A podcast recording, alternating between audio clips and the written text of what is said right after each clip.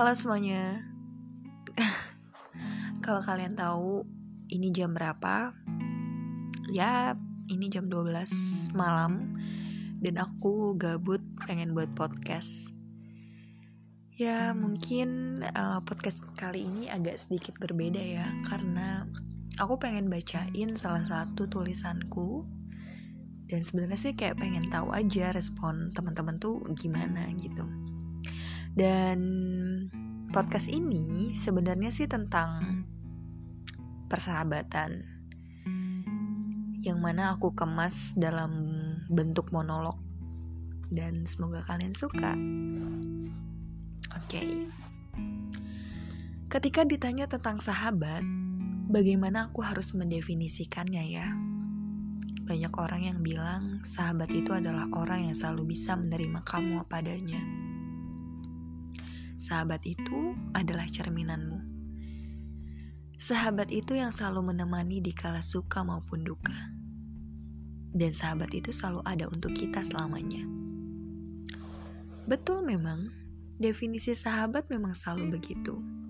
Sahabat itu bisa jadi orang terdekat kita, ibu kita, ayah kita, dan menjadi salah satu daftar orang tersayang kita. Dan kalau aku boleh mengatakan bahwa diriku adalah sahabatku. Ya, aku sudah lama ingin bersahabat dengan diriku sendiri. Memang dirasa agak pelik punya sahabat kok di ruang dan tubuh yang sama. Karena itulah awalnya aku tertarik untuk menulis dan membuat podcast ini. Dan aku yakin setiap orang pasti memiliki definisi tentang sahabat yang berbeda-beda punya kenangan manis dan pahit bersama, dan aku salah satunya.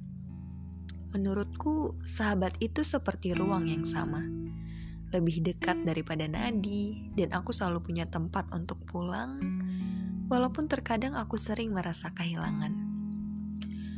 Bukannya aku tidak mempunyai teman, tidak mampu untuk memiliki seseorang yang dekat denganku, untuk memilih siapa yang menjadi perekat untuk diriku. Karena terkadang aku lupa menjadikan diri ini sebagai tempat untuk bersandar, sebagai sahabat yang selalu aku butuhkan, dan teman hidup yang tidak membosankan. Cerita ini berawal dari aku yang dulunya tidak percaya diri, belum menemukan siapa diriku, dan menjadi orang paling tertutup di antara peletuk. Bahkan, sering kali aku menyalahkan diri sampai rasanya tidak sanggup untuk bertahan pada masalah yang sedang aku hadapi. Di kepalaku hanya terdengar teriakan yang membeku dalam diri, seolah aku tidak pantas untuk disebut layak untuk kesekian kali, lagi dan lagi. Selalu saja ada yang tidak beres dengan diriku, terkubur dalam diam, bisu di halayak ramai, membatu di persimpangan seakan jalan yang kutempuh tidak pernah mulus sebagai padang pasir yang berkaktus. Dan sepertinya aku bukanlah orang beruntung yang memiliki sosok diri yang bersyukur. Sampai ketika banyak perkara yang datang menghampiri, aku malah sibuk menyalahkan, bahkan menyakiti. Tapi dalam sekejap, seolah semua berubah. Ketika aku berada di titik terendah, aku berdoa dan berharap Semoga diri ini mampu bertahan dan mereda.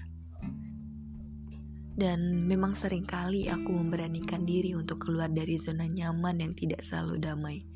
Sampai aku terheran ketika aku mampu berada di kejauhan ini, ternyata aku menyadari bukan diri ini yang salah, tapi diriku yang terlalu cepat menyerah. Berkat diri ini, aku bersyukur atas apa yang aku lakukan bahwa diri ini yang selalu bangkit pada setiap rasa sakit yang berjangkit. Dan apa yang terpatri dulu sudah punah, musnah, dan tidak akan kembali pernah. Jadi singkatnya, sahabat itu bukan tentang siapa yang bertahan lebih lama untuk kita, tetapi cara apa yang mereka lakukan untuk ada dan bertahan pada ruang yang sama.